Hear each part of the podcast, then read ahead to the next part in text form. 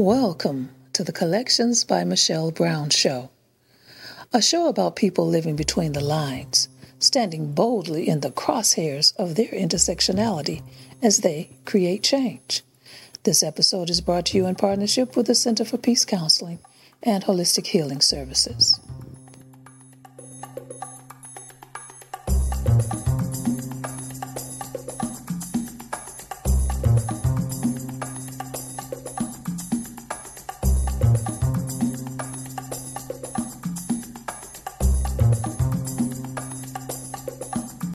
Welcome to Collections by Michelle Brown. I'm your host, Michelle Brown. Each week, we'll be talking with people living between the lines, standing boldly in the crosshairs of their intersectionality, and creating change. Today, I'm joined by the poet J P. Howard. J P grew up in Sugar Hill, Harlem, the daughter of the groundbreaking African-American model of the nineteen fifties, Ruth King. Poetry has played an important role in her life since childhood, allowing her to become comfortable with her own voice. She holds a B A from Barnard College, a J D from Brooklyn Law School, and an M F A in creative writing from the City College of New York.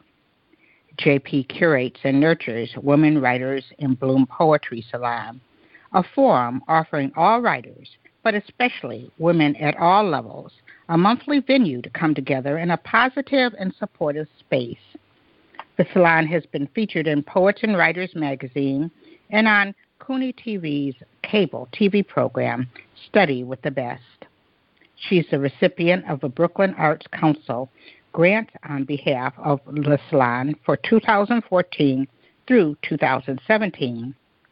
The salon celebrates a diverse array of women poets and includes a large L G B T Q people of color membership.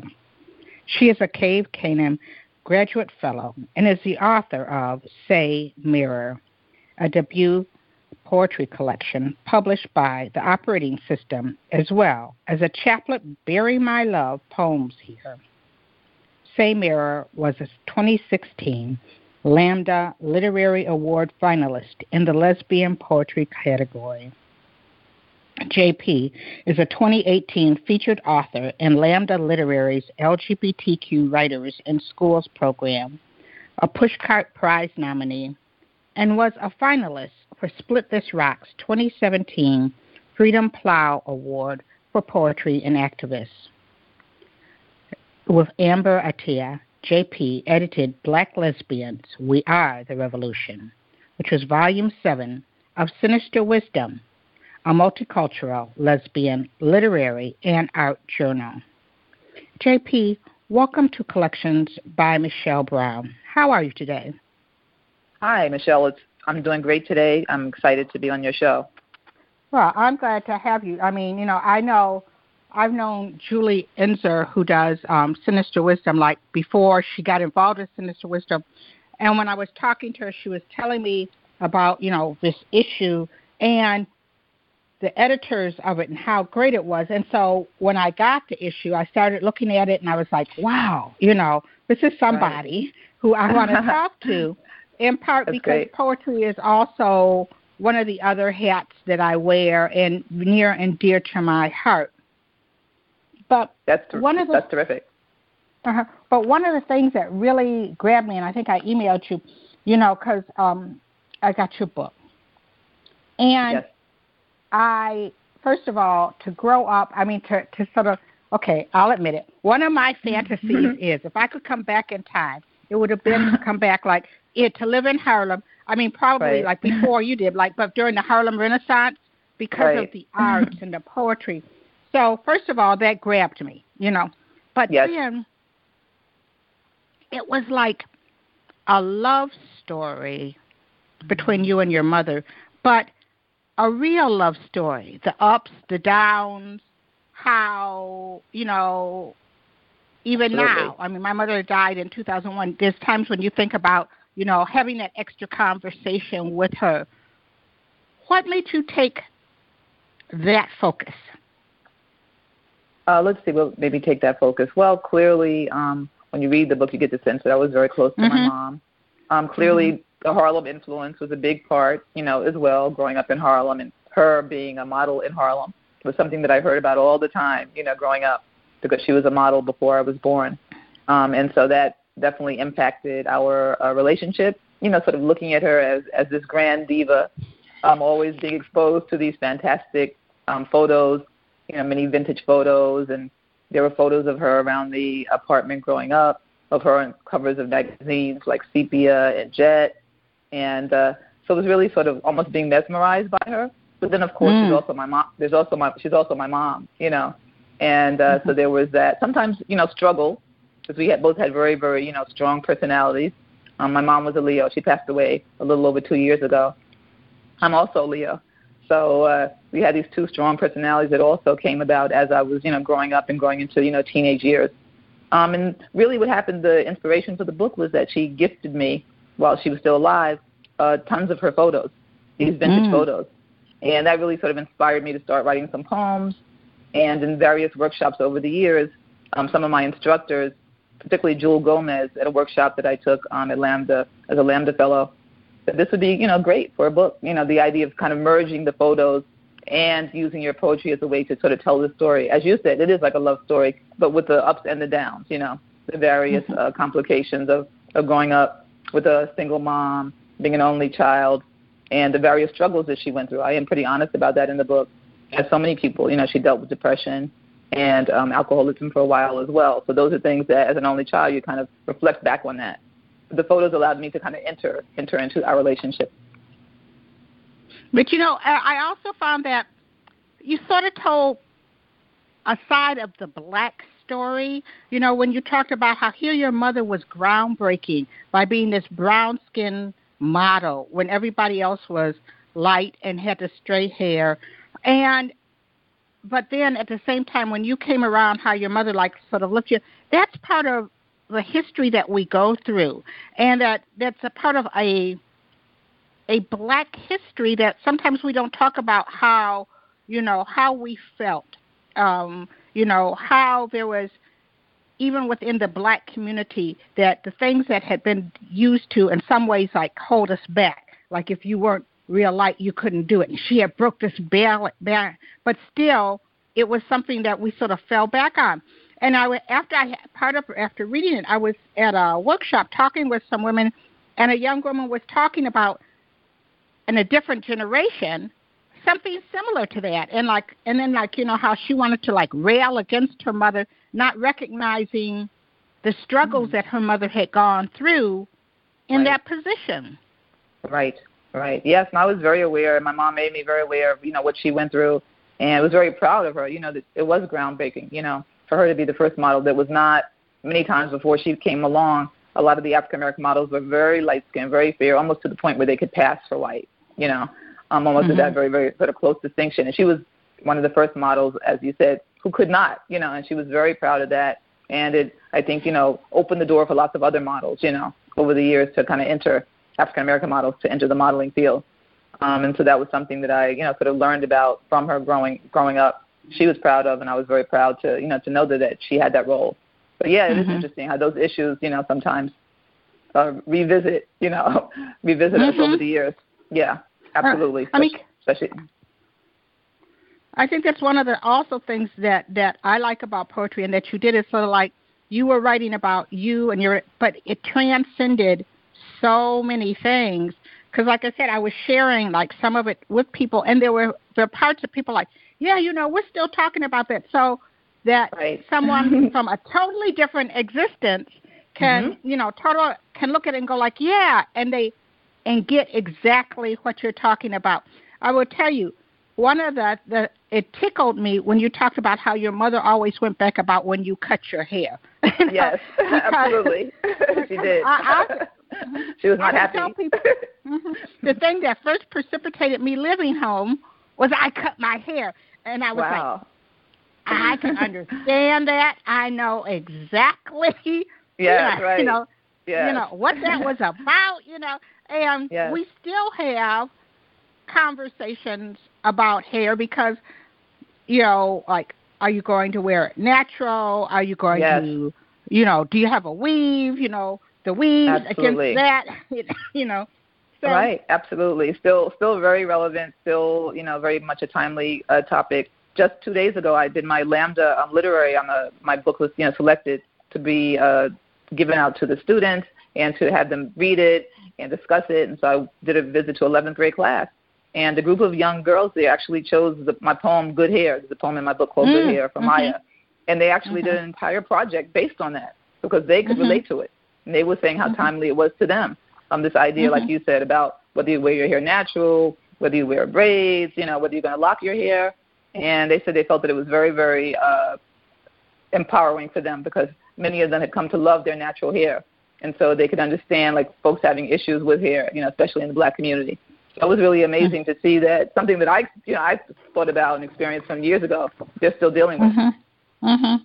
Oh, no, I know, and it's just like it's just like so amazing. But um, then you found poetry, and I know how you said that initially you found poetry. The first time was like going to church, and you had a poem that you would recite. But then yes. th- that became your voice. And you also yes. talk about going to the library and reading these books. Another another thing that, you know, I mean, it's yes. like, I know that your mother and my mother are up there comparing notes. You know? That's right. I love it. I love because it. I was the kid also who snuck to the library. But you went to the library and found people who yes. you identified with. Absolutely. Absolutely. At a very young age. I, uh, mm-hmm. Hamilton Grange, it's called Hamilton Grange Library. It's still there. It's in Harlem. On one forty-fifth mm-hmm. Street between Broadway and Amsterdam. The poem that I recited when I was young, maybe like fifth grade, was um, For My People by Margaret Walker. And mm-hmm. um, we used, we went to Abyssinia Baptist Church. If you know anything about Harlem, you know that's a fairly famous church. Um, Adam Clayton Powell Junior had led that for, you know, mm-hmm. many years. And so that poem I would recite to the to the church ladies, you know, um, each Sunday. My mom would clap and the church ladies would clap. And looking back at it, it's still a really powerful poem, very much political. But um, to think that I was so young and I memorized it, I basically had to memorize, you know, recite it, definitely gave me that voice, you know, because I was so, so shy. Um, and then finding the Black poetry section in the library was really, I almost say it was like life-saving, you know, because I read these poems by Nikki Giovanni and Langston Hughes, um, Amiri Baraka, Lucille Clifton, Gwendolyn Brooks. And I remember, like, whispering, you know, very quietly so I didn't make noise in the library, but reading those words, whispering it, and just being so um, moved by it. And it was almost like magic to, that people could have this effect on you by just writing words. So that's definitely mm-hmm. when I fell in love, you know, with, with poetry. Mm-hmm. You know, when you were talking about how you were with this, this group of, of young people, and as you stop and look at, I remember having a great aunt who knew, like, traditional poetry, classical poetry, and she would recite it and encourage us to to, to learn the same kind of things, you know, if it wasn't like Elizabeth Barrett Browning, you know, you just weren't right. And then, right. like you said, how we started to find our own voices, like through people like Nikki Giovanni, and there was like not that. But then you have young people now, and I have, like here, we have like poetry, we have a lot of open mics and stuff, and you find like even there's like this, this really young group, or there's another group that's doing a different kind of poetry. And every now and then you'll find where it all, like, sort of blends in together. When you're there and you're talking to young people, how do you encourage them to find their voice and express through poetry where they are at this point in time? Um, I, well, it was interesting. I mean, speaking to the group that I spoke to, like I said, it was eleventh graders. And you can see a lot of them are already sort of finding their voice. Um, particularly as we discussed my own poems, how things resonated with them. And I just encourage them to continue on that path. If there's something that, a topic that's important to them, um, I said it's important to, you know, write about it, to share it, because some of them were a little bit shy about sharing what they had written. A lot of them had kept journals in, re- in reference or in response to, you know, the poems they read in my book. And so some, one, actually one young student had uh, written something, but he had another uh, young male student read it because he was, I guess he was shy, you know. So really mm-hmm. it was just the idea of encouraging them because um, you have something powerful to say. I mean, I let them know that. You have something powerful to say. In fact, they did ask me a question about how do I feel about where we are in society, and I said, really, I feel like you youth are our hope. You know, with, with mm-hmm. you, I feel like there is mm-hmm. so much hope. So I was just really trying to pass that message on to them that um, there's so much possibility, that so much power that they hold. They may not realize it right now, but just trying to really encourage them to tap in on whatever it is. And I also let them know that you can write about any topic. So that was one of the issues I, I dealt with when I was writing this book, writing about things that are taboo, you know, um, mm-hmm. whether it be depression or whether it be a family member's attempted suicide or whether it be alcoholism in a family member. Those things are okay to write about. But there was a point where I was scared to write about it, like what is my family going to think?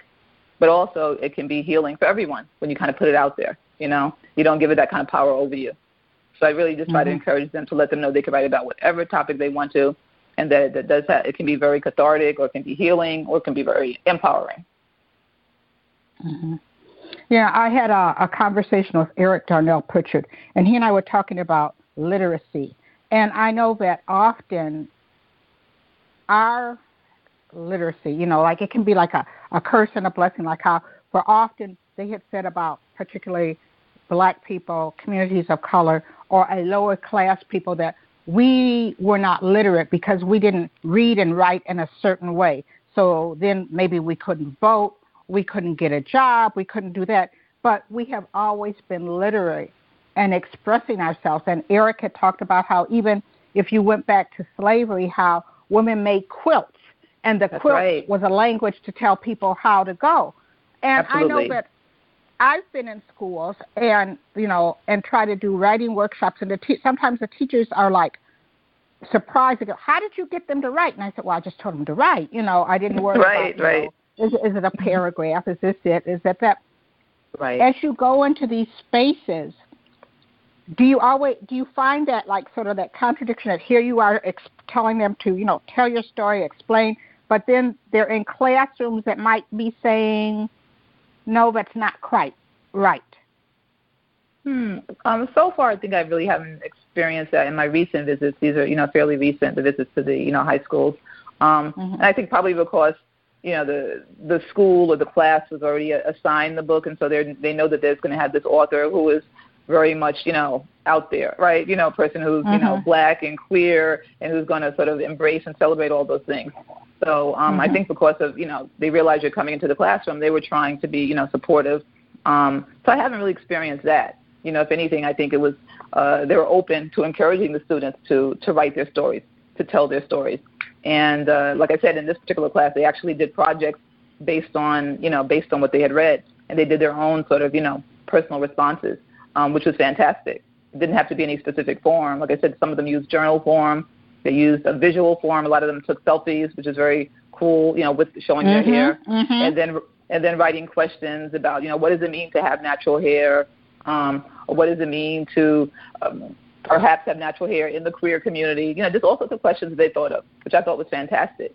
You know, and those are all things you can write about, right? In, any question that they gave me was something that could lead to them to answer it and to do a written response. Maybe it'll be a poem, maybe not. That's okay. But the point is it was still it was going to get them writing because they were thinking about it and they were verbalizing it. Um, and so in that sense, it was very, you know, um, enlightening, and I felt hopeful about them, about the youth, mm-hmm. visiting them. Mm-hmm. Mm-hmm. Wow.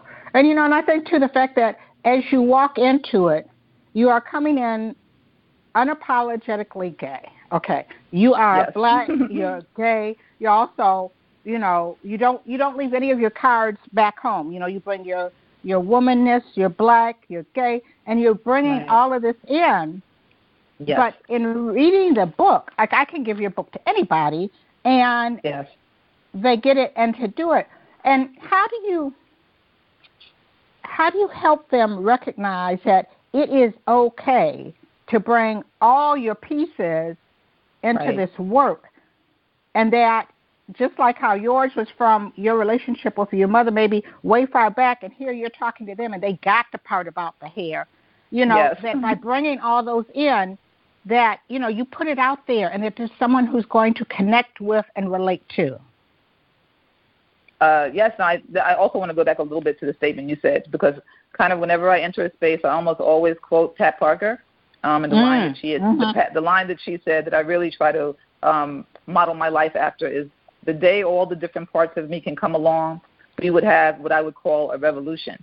Um, and that really, really inspired me. I mean, I discovered those words maybe when I was about, I don't know, uh, eighteen or so. And soon after, you know, I came out after having written, read her poetry and Audre Lorde and Cheryl Clark.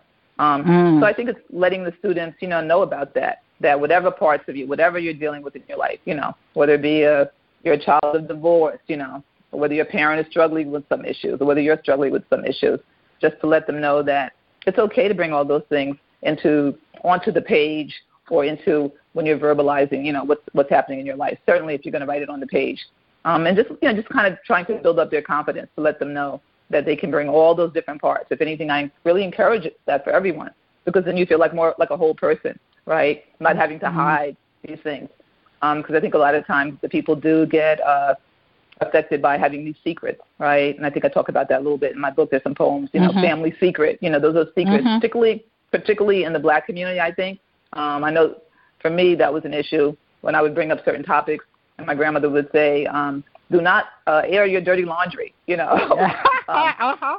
Yes, that was like a big thing, you know, no, no, you know, well, this is something, yes, this might have happened. Um, and this is when I talked about my mom's attempted suicide, and I remember it was a secret. I wasn't allowed to talk about it. When I finally asked my grandmother, because my mother um, was able to deal with her depression and, you know, was very functional at, at some point. So that years later when I mentioned it, she was like, your mother's all right. Mama's all right. How dare you mention that? Never discuss it again. And I was basically silenced because it was a secret that I wasn't supposed to discuss, you know. And I really didn't discuss it that much until I started writing my book. Mm-hmm. So, you know, that, but that's, those secrets can really hold us down, right, can have such a negative impact. So just kind of letting the anyone I speak to know that the, the value of, of kind of letting go of those secrets, right, mm-hmm. trying not to, trying to uh, not bury them, unbury them. Well, you know, and it's often that, it, you know, we want to go out and we want to say to the youth, oh, it gets better. But, you know, mm-hmm. sometimes if you don't show having gone through the trials and tribulations, right, saying it's get better can be sort of hollow. Right, you know? Absolutely. Yeah, you almost have to tell them, you know, I mean, because that was a difficult for me. I, I'm very honest about it. It was a difficult time having to keep that a secret and being so aware of it, you know, and holding it in and wanting to be able to share it, but being scared of, you know, my family's reaction. So, yeah, I mean, that's certainly not a great thing to go through. But, of course, I can also tell them how much, how great it felt later on in my life when I finally was able to kind of let that secret out, right, and not give it the power that I had given it for probably so many years, holding it in. Mm-hmm. And I think, too, the fact that other stuff that you talk about is like, you know, that it, it, it reaffirms that being a parent is no blueprint. It isn't always, and even though how wonderful it is, I mean, that was like really great. My mother never got to see, she got to see me read some of my poetry, but she never got to hold that book. But your mother right. got, you know, to come back. Sometimes yes. you can go through the ups and downs and come back to that full circle to where she could see that, you know, for the Absolutely. good, the bad, you know, airing the dirty linen and everything, and here it was. That's right, but also saying I love you, you know, I love, you know, mm-hmm. I love how our relationship has grown, and I was so happy that she lived to see it. And I'll always remember when I first showed it to her, um, you know, the cover of the book, which has her gorgeous picture on it, and she was mm-hmm. like, "Damn, I look good." She was like, "Damn, I look good." um, she was, you know, she was uh, in her early nineties, I think, when, you know, she said this. So, but that just mm-hmm. shows you, you know, she was still this, you know, vibrant, you know, a Leo diva. mm-hmm. um, yeah, I mean, I really. It, Go ahead. That, that that is that it was just. I mean, that just sort of that made me smile. You know. Yes. Right. Mm-hmm. Yes. Yeah, that made me smile, and I think for everyone who who wishes like they had had that one more moment to sort of of tell, you know, their mom or talk about it or share something, it was like vicariously I shared yes. that mm-hmm. moment with you. You know, like what it would have been like had I been able to do that. Right, absolutely. Yeah, I hear you. No, thank you. Yeah, mm-hmm. and that was it was definitely a good feeling. I was, you know, happy that she was able to, you know, to live to, to see that and to be able to, you know, talk about it a little bit. And she used to like me to, um, towards the last year of her life, she was in hospice, and she would ask me to read from the book. That's what I spent many a uh, evening doing. I would sit there, and she would say, "Right, you know, read me some poems," you know, and I would, she would just sit there, mm-hmm. um, and I'd read the poems, and she would smile, or maybe tell me a childhood story, or or tell me a story about, you know, her and her modeling heydays. Um, And so uh, even though there was a sadness, you know, to that the last few months, there was also this joy in being able to have her, you know, enjoy the book and be able to sort of go down memory lane. Mm-hmm. Mm-hmm. And on that, like I said, it's like passing down memories that if had you not done the book and had not had that point, there'd be memories about her life that you would have missed, you yeah. know. And so I think that that is, that is just also, I mean, so many good things about it. Now, because do you ever find, you you come in, you know, I'm J P Howard, I'm unapologetically gay, I'm black, but you're talking about, you know, like you talk to the young people about their hope and about talking their feelings. Do you ever find, though, that there are people who, when you come, want to put you in that, bo- that box of being like, oh, well, these aren't all black, gay, you know, lesbian poems. This is, like, not what we were expecting. Do you ever mm. find that? Um, that's a good question. Do I ever find that? Uh, I th- it might have come up, you know, maybe a few times. And I, I think it also goes to show that there's so much that makes who we are, right? Mm-hmm. So I can be black mm-hmm. and gay, and I can be writing about my relationship with my mom, you know. So, I mean, I definitely have had that discussion, how the book is not, you know, clearly not focused on a L G B T theme because it's really about, you know, the exploration mm-hmm. of the relationship with my mom.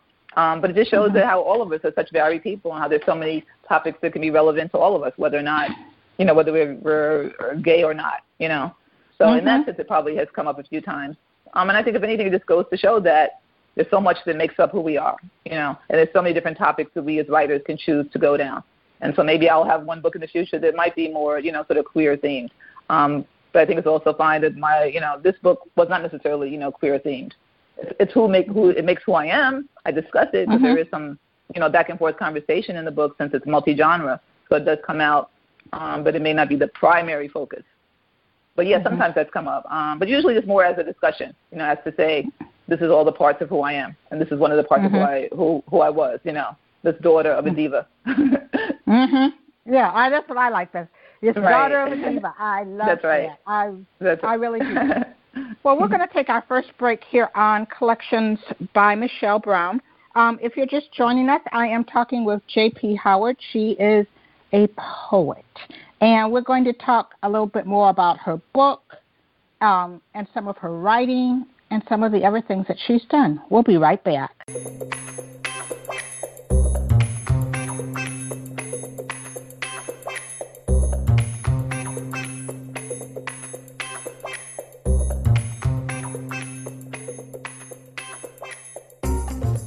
This episode of Collections by Michelle Brown is brought to you in partnership with the Center for Peace Counseling and Holistic Healing Services, bringing balance to your mind, body, and spirit.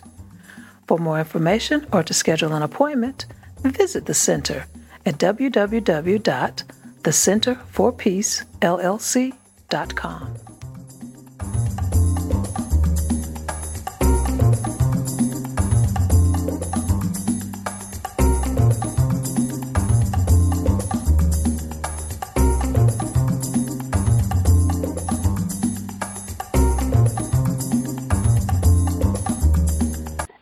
We're back with um, J P. Howard. One of the things that you do is that you are the curator and nurturer, I love that, of the Women's Writers in Bloom Salon. For those who don't know what, what a salon would be like, what, what transpires at the Women's Writers in Bloom Salon? Sure. Um, and the full name of it is the Women Writers in Bloom Poetry Salon. Um, oh, okay. So our, our, our mm-hmm. primary focus is poetry, even though we, a lot of folks are multi-genre. Um, and so what happens in a salon uh, is that in my salon we meet every month.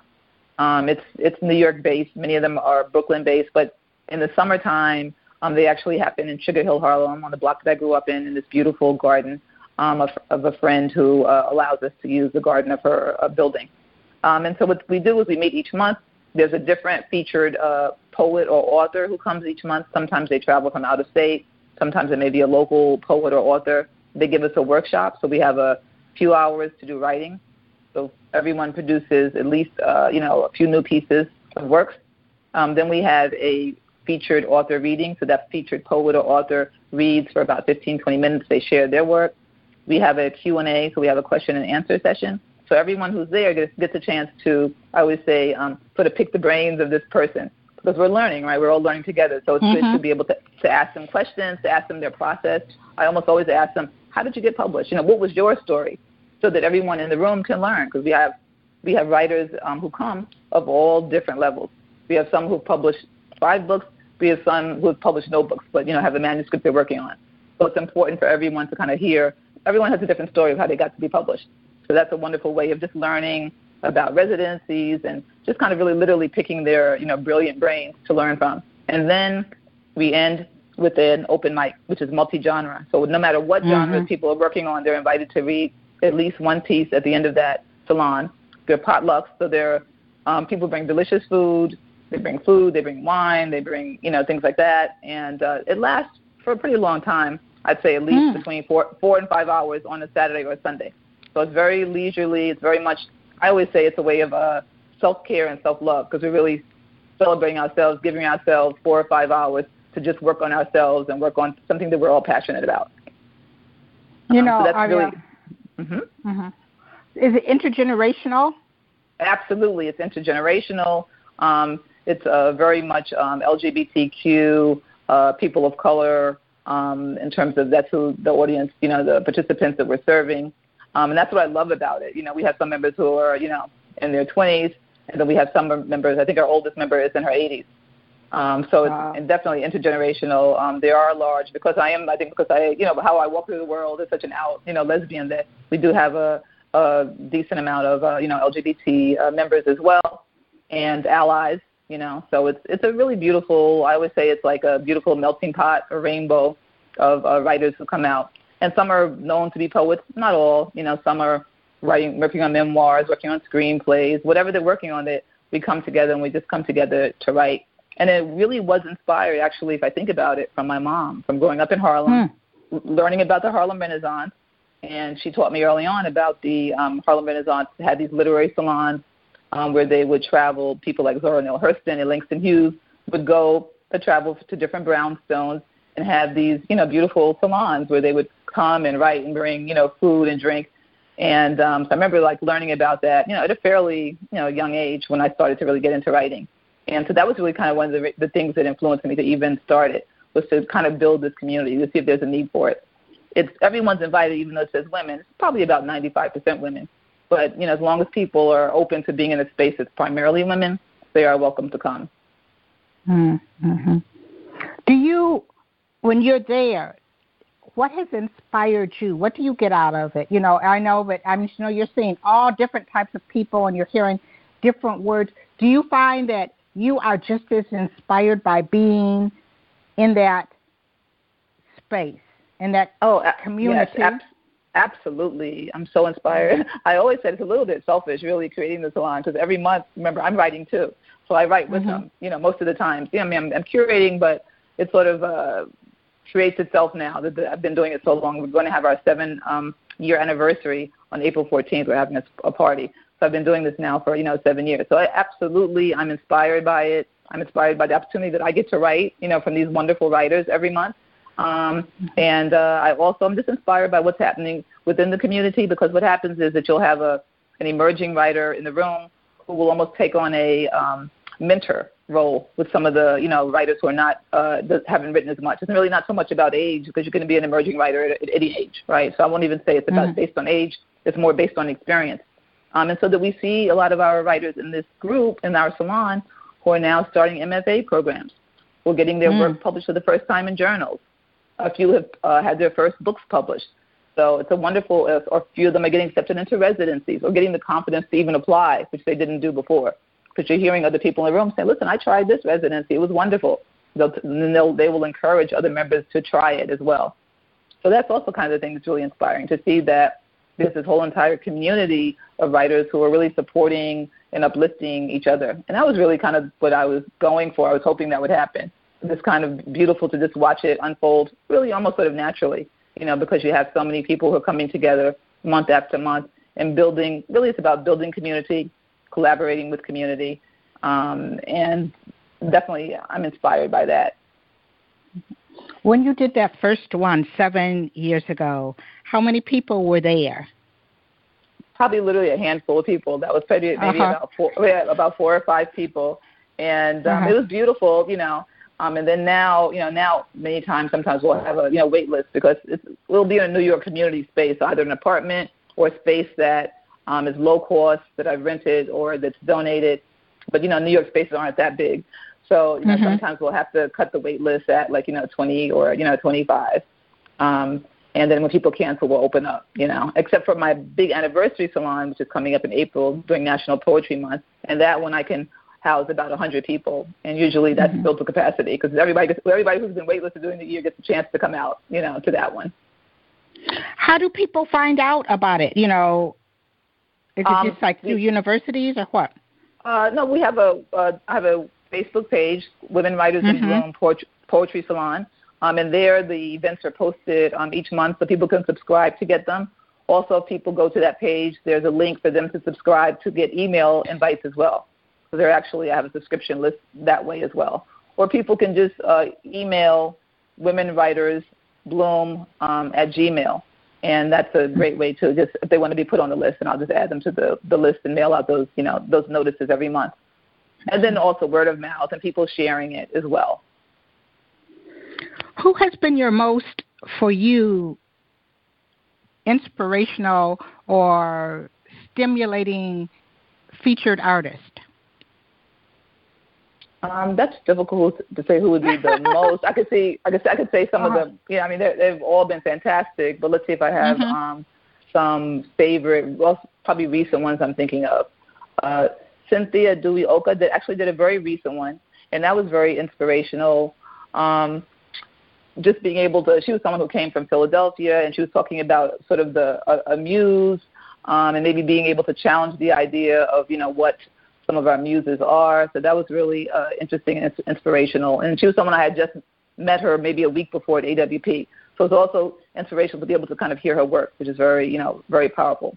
First time I'd really gotten a chance to hear it. Because a lot of these authors, sometimes I haven't necessarily always heard them myself. You know, maybe I've read their work mm-hmm. online. So for me, I'm also learning about their work, you know, for the for the first time sometimes. Um, Cheryl Boyce Taylor, who's also a friend of mine, um, has given some very, very, she's done one or two uh, featured salons, and just really powerful. Um, she had us, this is a couple of years ago, she had us write um, what's called a Cinto. I don't know if you're familiar with that form, but basically mm-hmm. you're taking a line from other folks' poems, and you're making it into this really one powerful poem where everything sort of meshes together. And that was just amazing mm-hmm. to hear what people were coming up with. I mean, that was very collaborative because we had to all go around and use different poems and different lines and then come together with, you know, one poem each person. So I love, I love, I think, workshops that really get us to collaborate together as well. You know, that's mm-hmm. wonderful. Um, and we've had a few of that, a few workshops like that where each person is sort of collaborating together, maybe sometimes in small small groups. And that's wonderful when that when that happens.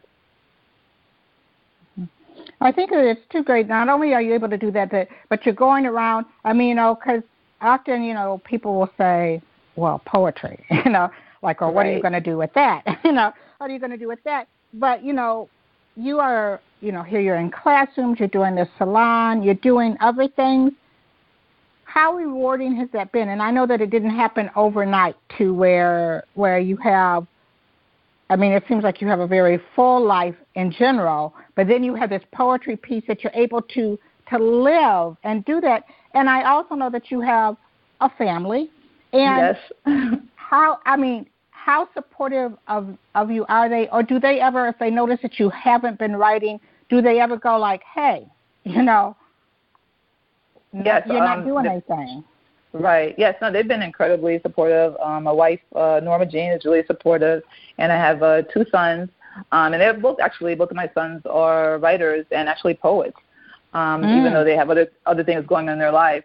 Um, and my youngest son, the thirteen-year-old, is really the one who's kind of collaborated with me over the years, probably since he was about six or seven. He's uh, written pretty consistently. And we've sort of uh, collaborated and done, you know, poetry together. Um, so that's also helped as well. But, yes, it's definitely a balancing act. You know, sometimes that's really the, the challenge for any of us who are, you know, have families and are working and are trying to, you know, curate other communities. Um, for me, it's just really trying to find enough uh, attention to, to give to my family, which is very important to me, and then also balance that with, with my own writing too. So uh, I think I'm trying to become more conscious of ways to make sure that I get all my own writing, you know, done as well. Um, but it is it's definitely probably that's probably my biggest struggle, just time management, I would say. Mm-hmm. Mm-hmm. That must feel probably pretty good, like how in your book there is the link, that thread from your mother and you.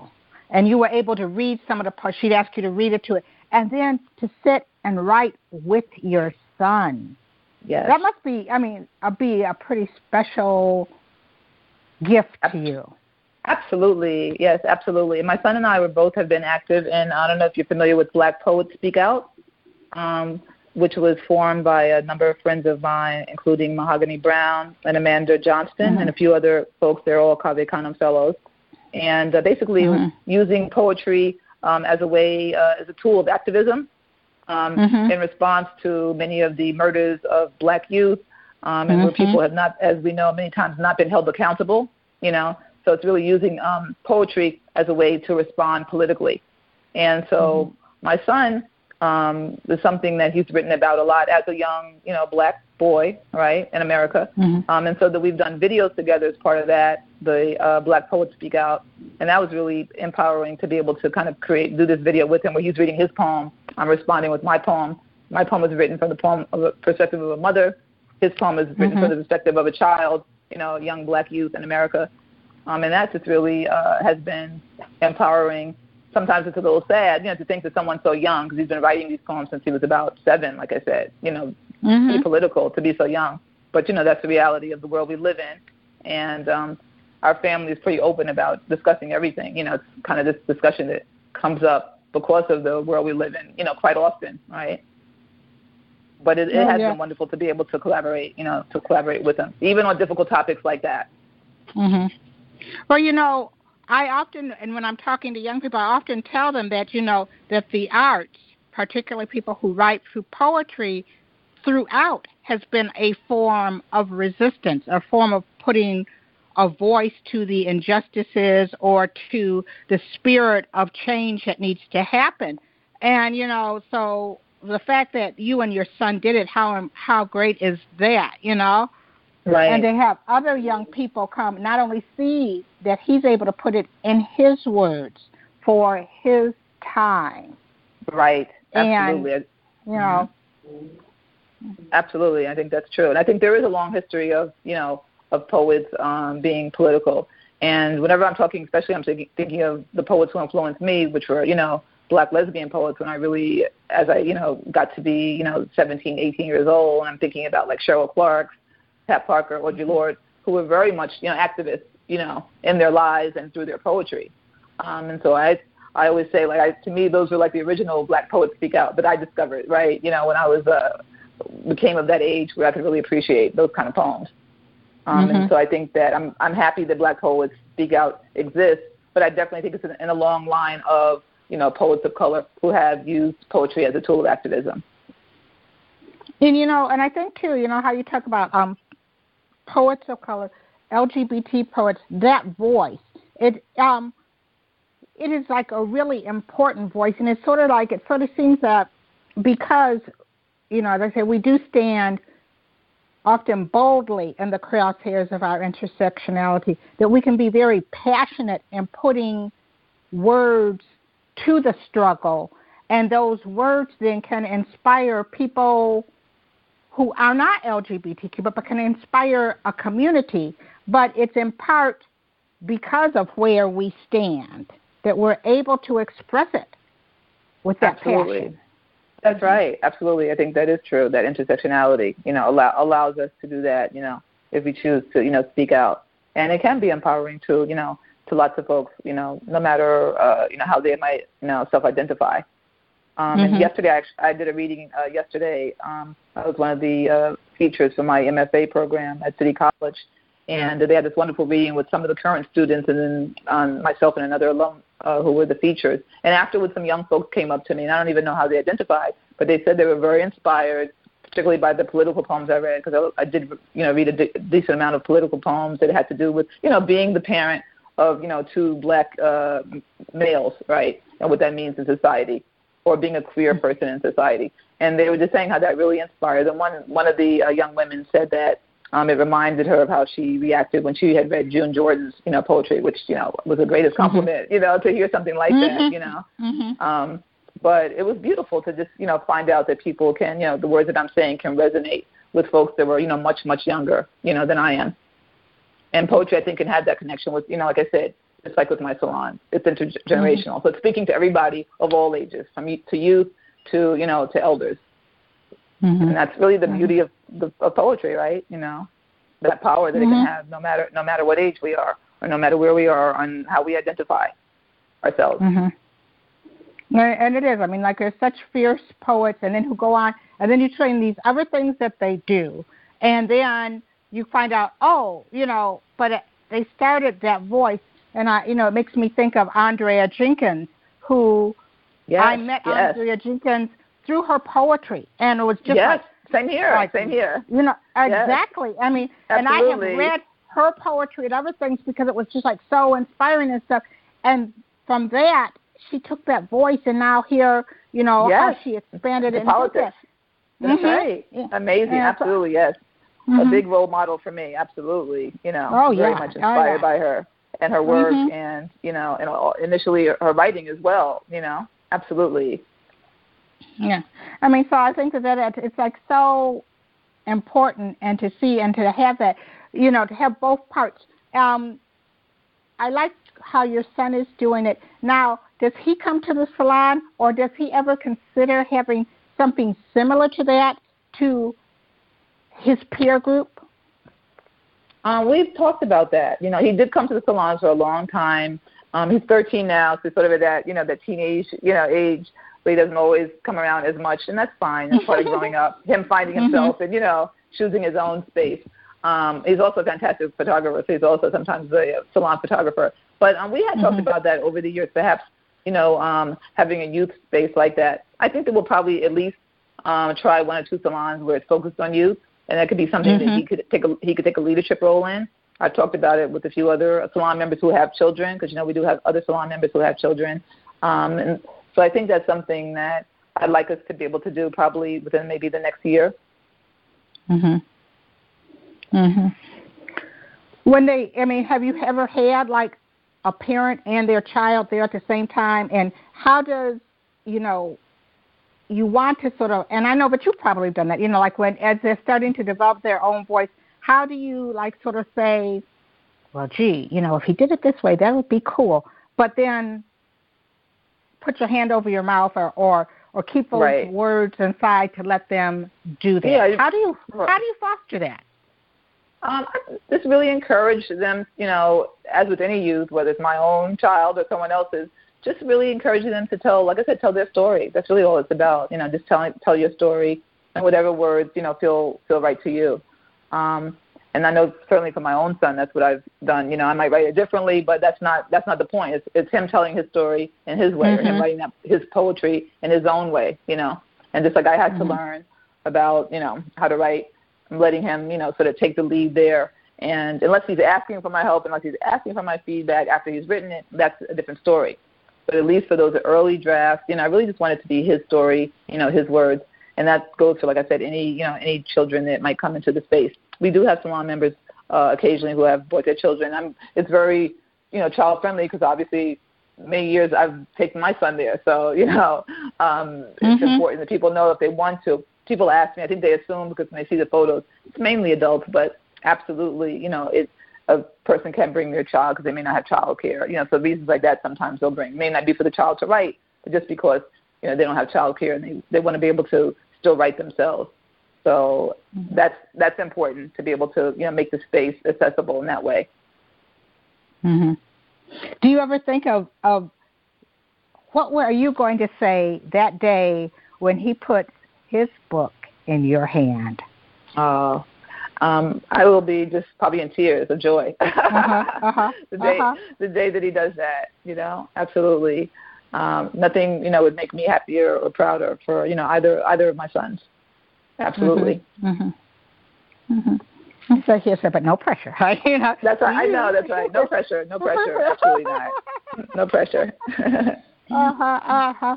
Oh, that's great. So. Like, the way that I learned about you was through Sinister Wisdom.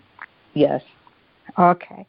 What was that experience? And I know to edit something is, it's a different experience.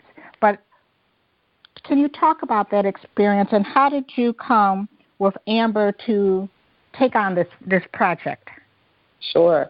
Um, the issue, again, is Sinister Wisdom. It's, uh, it's issue one oh seven, which is the first issue that came out um, in this year in twenty eighteen. And it's mm-hmm. called Black Lesbians' We Are the Revolution, and there's an exclamation point at the end of it, mm-hmm, um, and the, mm-hmm. the the which is important, right? And of course, that came from that quote that I talked about earlier by Pat Parker, right? The day mm-hmm. that we can bring all the parts of ourselves, you know, into the room, right, or onto the page in this example, then we would have what uh, we would call a revolution. So that was definitely inspired, you know, by Pat Parker. And um, I will always appreciate that uh, Julie and, uh, and I had been at a, a Hobart Festival of Women Writers, which is a women writer festival um, that is founded by the Clark sisters, Cheryl Clark and Breonna Clark, her, her sister. It's, a, it's an amazing mm-hmm. festival that celebrates women writers. And Julie and I um, had, you know, been reading there. We were both poets that were featured as authors uh, one particular year. And I think I started my uh, intro by mentioning Pat Parker in that quote. And uh, so I, afterwards, I think Julie and I started talking, and she said, oh, it would be wonderful you to, you know, perhaps do a Black lesbian issue of Sinister Wisdom. Is that something you'd be interested in? I said, of course. And that'd be like my dream uh, job to, to co-edit, you know. And I, I first discovered Sinister Wisdom, gosh, in the nineteen eighties. I would say probably in the mid nineteen eighties when I was in college, and we did a trip to the Lesbian History Archive. So this is something that, you know, resonated with me from years ago, discovering this journal. So that was like a dream come true. And sure enough, months later, she followed up with me um, and said, okay, yeah, let's choose a date. And the date was probably like, you know, two years away because, you know, they have to choose it so far in advance. Mm-hmm. And she told me my options. I could either do it myself. I could invite someone to co-edit with me, whatever I wanted. And so I thought of my friend and fantastic poet Amber Atiya. So that's how Amber came along. I asked her if she'd like to mm-hmm. co-edit it. And I thought that it would be a great, you know, experience for both of us to do it together. Um, and so it was definitely a, a big commitment.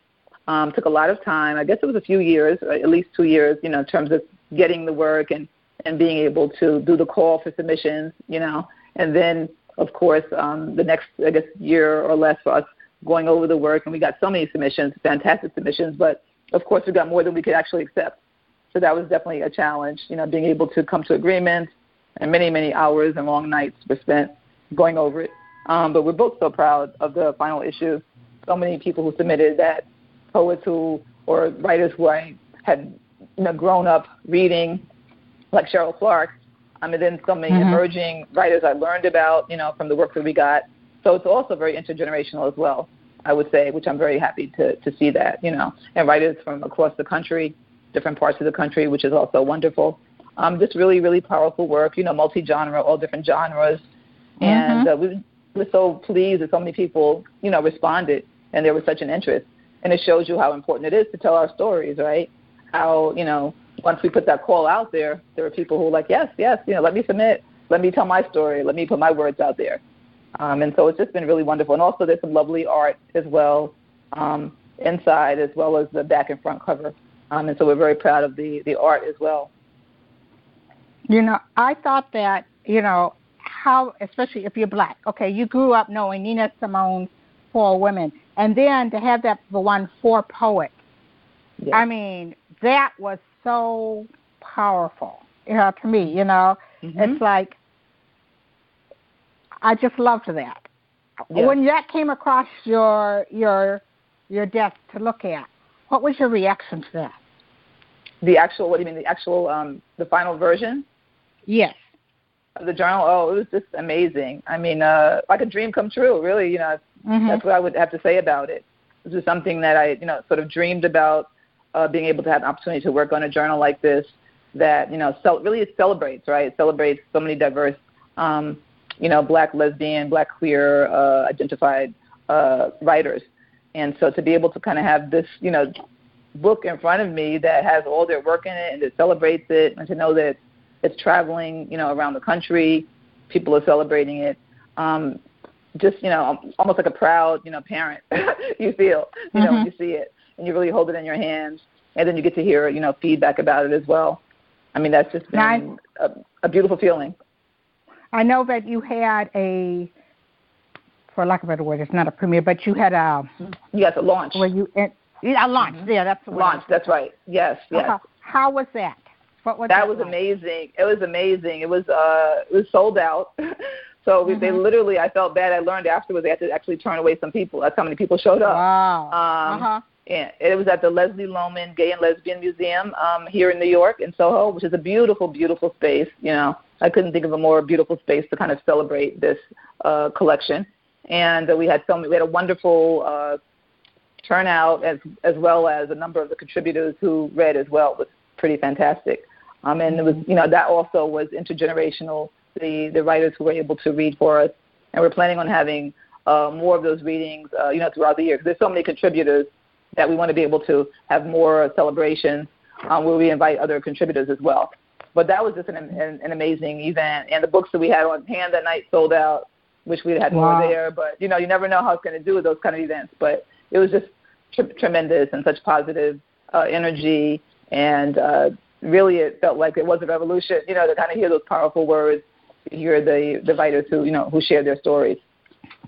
Well, I know that for you know because I had interviewed Julie about it, and I had talked about it, and in fact put it up in in our local paper, and I have had women here who, first of all, that was their first introduction to Sinister Wisdom. And mm-hmm. afterwards, they were like, wow, particularly, I mean, all kinds of lesbians, right? But the Black lesbians were like, you know, they felt it. Like they yes. found, a, there was a poem, two, several, that was like, they're speaking to them. Yes. And so, so I can imagine, you know, I'm wondering, you know, what kind of feedback you have gotten from from all over. What was the most, I guess, the furthest place or the most surprising input you got from somebody who said, hey, I read this, and wow.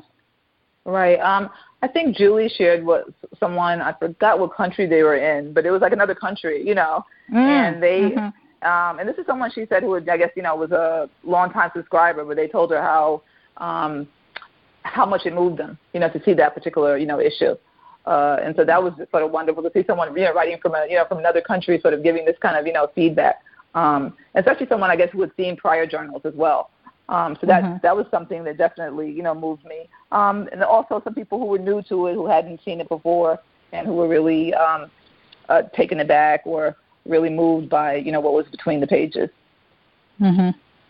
Well, I know. I mean, because I, and I, you know, and I think as a Black lesbian, to me, this one, you know, and I've, I've known, followed Sinister Wisdom for years, you know, yes. but this one was mine. Do you know what I mean? Yes. I, I looked yes. at it, this is mine. I right. I mean, uh, absolutely. Uh, that's mm-hmm. absolutely. And that's what I was hoping that folks would feel. You know what I'm saying? That was definitely sort of the goal, you know, um, and being able to, to work on this, to have someone, you know, who, Uh, to open up and say, this is mine, or this is yeah, this is written for me, or this is telling my story, or I see myself, like you mm-hmm. said, in, in this essay, or I see myself in this poem, or I see myself in this photo, right? You know? Absolutely. Mm-hmm. Right. Because mm-hmm. that's what we're looking for, right? Reflections of ourselves when we're, mm-hmm. when we're reading some, some documents. Because I know many of my other uh, issues of Sinister Wisdom, when I finish, like I'll take them to our L G B T Center. This one yes. I kept, and it's on my, my coffee table. You know, Is it's it? like, okay. no, no, if you want, you guys want this one, you have to get your own. You know, right, you have to get your own. This one is, That's oh, this one is mine. Right, you're like, I'm keeping this one. I'm going to keep this one. Uh-huh, you know, it's it sort of, but it wasn't, just like really, really spoke yes. to me. Um, and and sometimes we need to see that. I mean, it's very empowering because, I mean, we know. But, I mean, from Pat Parker to Audre Lorde, I mean, to Andrea Jenkins, we have these fierce Black poets who are out there.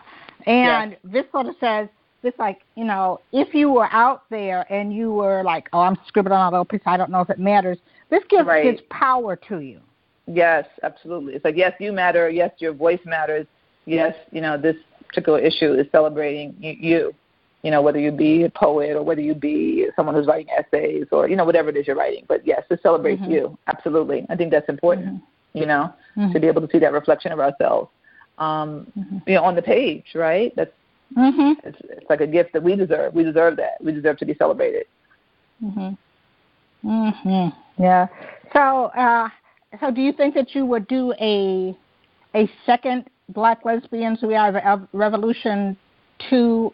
Would you edit a second one? Because I'm sure that you turned away a lot of people who, like, you were like, you know, if I just had a few more pages, you know, right. I would like to yes. have them. Would you consider doing that again?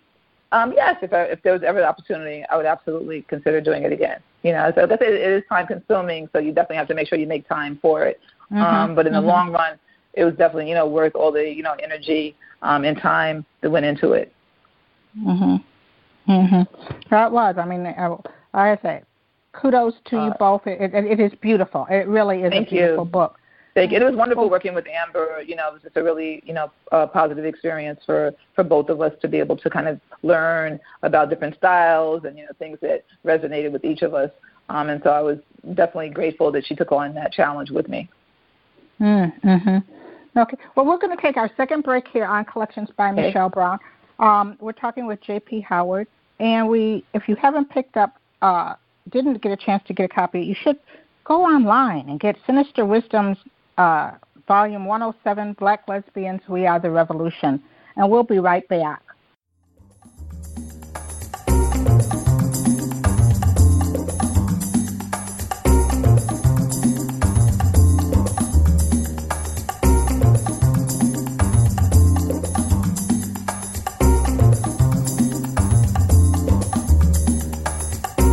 Collections by Michelle Brown airs every Thursday at seven p.m. You can subscribe now and listen to the podcast on Blog Talk Radio, iTunes, Stitcher, or SoundCloud. Be sure to like the Collections by Michelle Brown Facebook page and mark your calendar so you never miss an episode.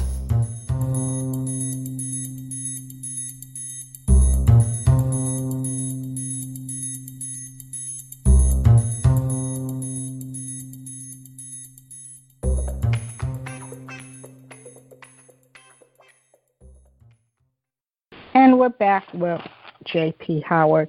Now, I know you've done some other things besides um, your book, SAY/MIRROR, but you also did, um, I was reading, what are some other things that you have, have published in? I know that I was trying to, uh, Bury Your Love Poems Here. Here, oh, right. That's a chap. That's right. It's a chaplet from Belladonna, um, which mm-hmm. is a publisher. And uh, it's a chaplet is like a small chapbook, you know. And that was beautiful, mm-hmm. a lovely opportunity to be able to um, publish a small collection of my poems. Um, mm-hmm. And, uh, you know, by this press that I definitely admire. You know, it's a, very much a, you know, a feminist, um, women, I would say women-centered, uh, you know, small press. Um, and so that was a great opportunity to be able to, to have that. And then they had a reading that was surrounding, that surrounded that particular chaplet. Um, and mm-hmm. so it's something that, that, you know, I'm proud of. I'm currently, I'm working on some other manuscripts, um, poetry. And I did have, I had an essay published in uh, actually one of the most difficult pieces I wrote for Apogee Journal. Um, I had an essay called uh, Goodbye Mama, and that was actually the mm. first time I actually wrote about my mom after she passed away in a, in, in a you know, piece of significance, because that was an actual essay, nonfiction. Um, and that hopefully will be part of a, a longer memoir that, you know, mm. that I'm slowly working on. mm-hmm, mm-hmm. Do you, have you found, and I mean, because I tell you, my, my mother had an influence in my life and in my community. Many of my friends knew her. Was your mother involved, was she impactful, like with many of your friends? Did they know her? Did she yes. ever come to the salon? Mm-hmm. Uh, she didn't get to come to the salon because by the time I started mm-hmm. salon, you know, she was, you know, uh, you know, already much older and not able to travel as much. But mm-hmm. in terms of definitely growing up, you know, she was very close to a lot of my friends. She was like that mother that people could come to and could tell anything, you know. Mm-hmm. Like she was never she was never judgmental. You know, I would have friends whose mothers would be judgmental, you know, about whatever it is they were dealing with, you know. Um, but she was the, the mom who you could pretty much tell anything. And so I think a lot of my friends growing up saw her almost like a, a second, you know, parent because of that. She was very influential in my schooling. She was, they called her the school mascot uh, when I was mm. in high school. Um, when I was in high school, I was pre-law. And she would show up to all of our, we, I was in moot court. She would literally show up to, like, every moot court that we had. And they would almost be like, if she didn't show up, where is she? You know, where's your mom? You know? Um, mm-hmm. So in that sense, always a very big positive influence, you know, such a big mm-hmm. supporter of, of whatever I was doing, whether it was poetry, whether it was, you know, law, um, no matter what it was. I mean, she's definitely the person I, I would say was responsible for my sort of confidence, because she always, I always remember a line she told me when I was young. She's like, don't ever let anyone tell you that you can't do anything, not even me. Mm. She said, because sometimes there will be a point where a parent will say, you know, not meaning to, oh, no, I don't think you can do that. She's like, if I ever say that to you, ignore it because you can't do it. Mm-hmm. And I, I, that really, mm-hmm. I mean, that was, a, I thought, a strong statement for a parent to say, but it really is something that I think I try to carry with me, and it definitely inspired me and definitely, you know, sort of gave me that confidence to think that I really could accomplish, you know, so many things that I have accomplished that I might have questioned, but because she said that, you know, I always hear that little voice, oh, what your mom said, you know, you can do that. Even mm-hmm, if it's hard, mm-hmm. you can you can do it. Just, you know, give it your best mm-hmm. shot. So, yeah, mm-hmm. those those things are, I would say, a gift that, you know, a great legacy that she's given me. Mm-hmm. Mm-hmm. I know that you said you were both Leos. Do you do you see yourself yes. in some ways exhibiting and, you know, and, and it's funny how when you're young, you know, you don't want to be your mother, but then right. later on you sort of see it. Yeah. Absolutely. No, absolutely. Absolutely. Yeah, mm-hmm. no, it's true. Um, mm-hmm. And sometimes, you know, we joke with our friends, you know, you're turning into your mother. But, yeah, definitely mm-hmm. I have that Leo, you know, part about me. I definitely do like the, I like the, the attention, of course, which you can get from when you're doing your readings and you're out there being very public, you know. And, uh, you know, I can see the parts of her that enjoy that. You know, I mean, hers is different, of course. Hers is on a stage modeling, right? Um, so mm-hmm. mine might be, you know, on a stage uh, reciting poetry. But absolutely, I do see, I do see the similarities the older I get. And uh, I'm okay mm-hmm. with it.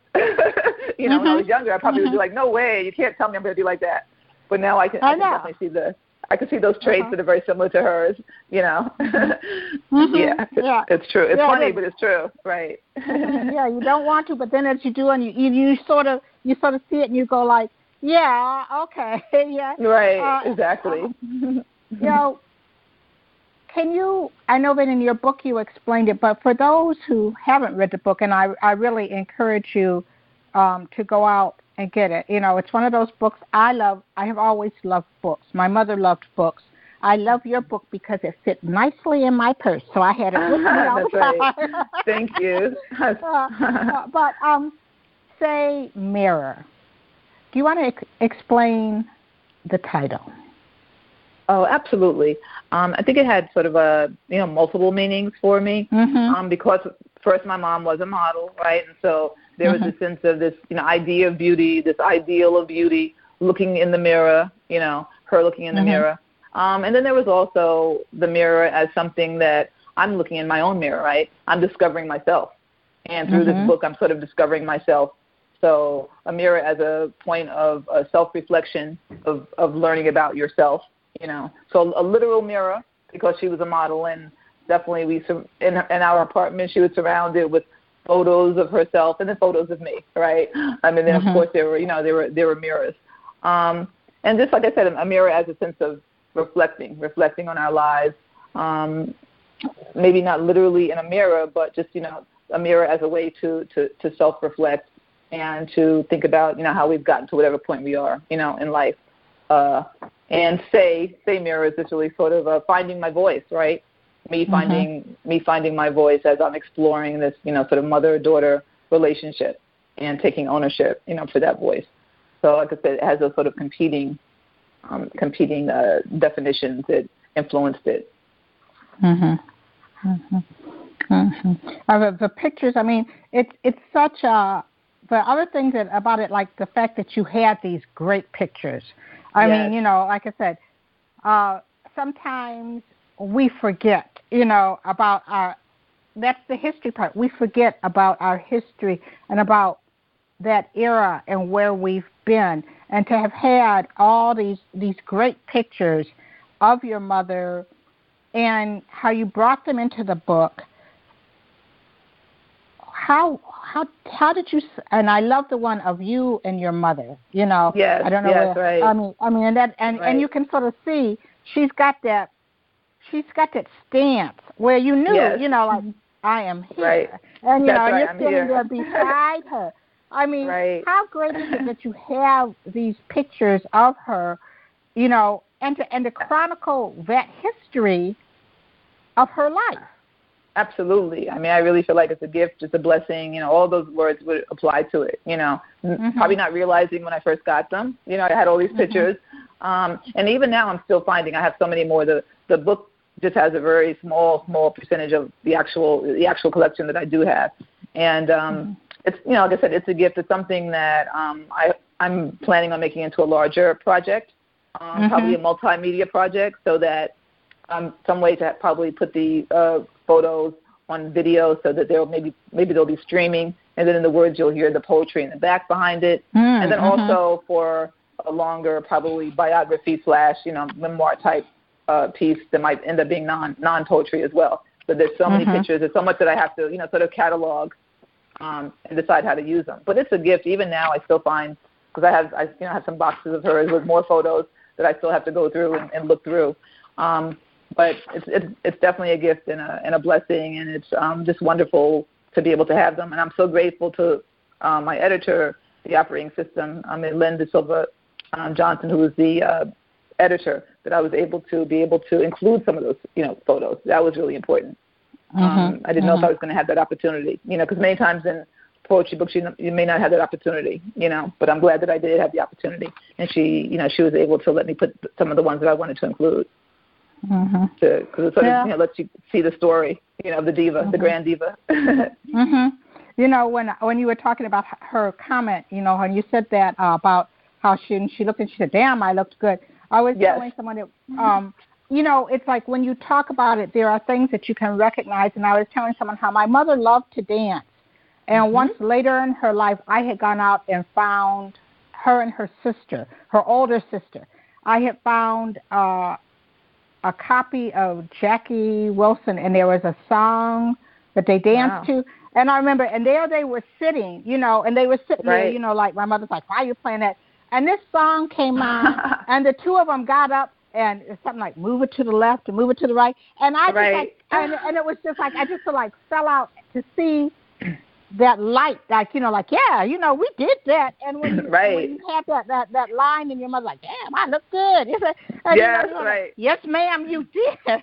That's right. Exactly. Yes, mm-hmm. ma'am, you did. You're telling the truth. That's right. Mm-hmm. You're not lying. Mm-hmm. Absolutely. Mm-hmm. But it was great to have her say that, you know, to have them kind of embrace mm-hmm. that, right? mm-hmm.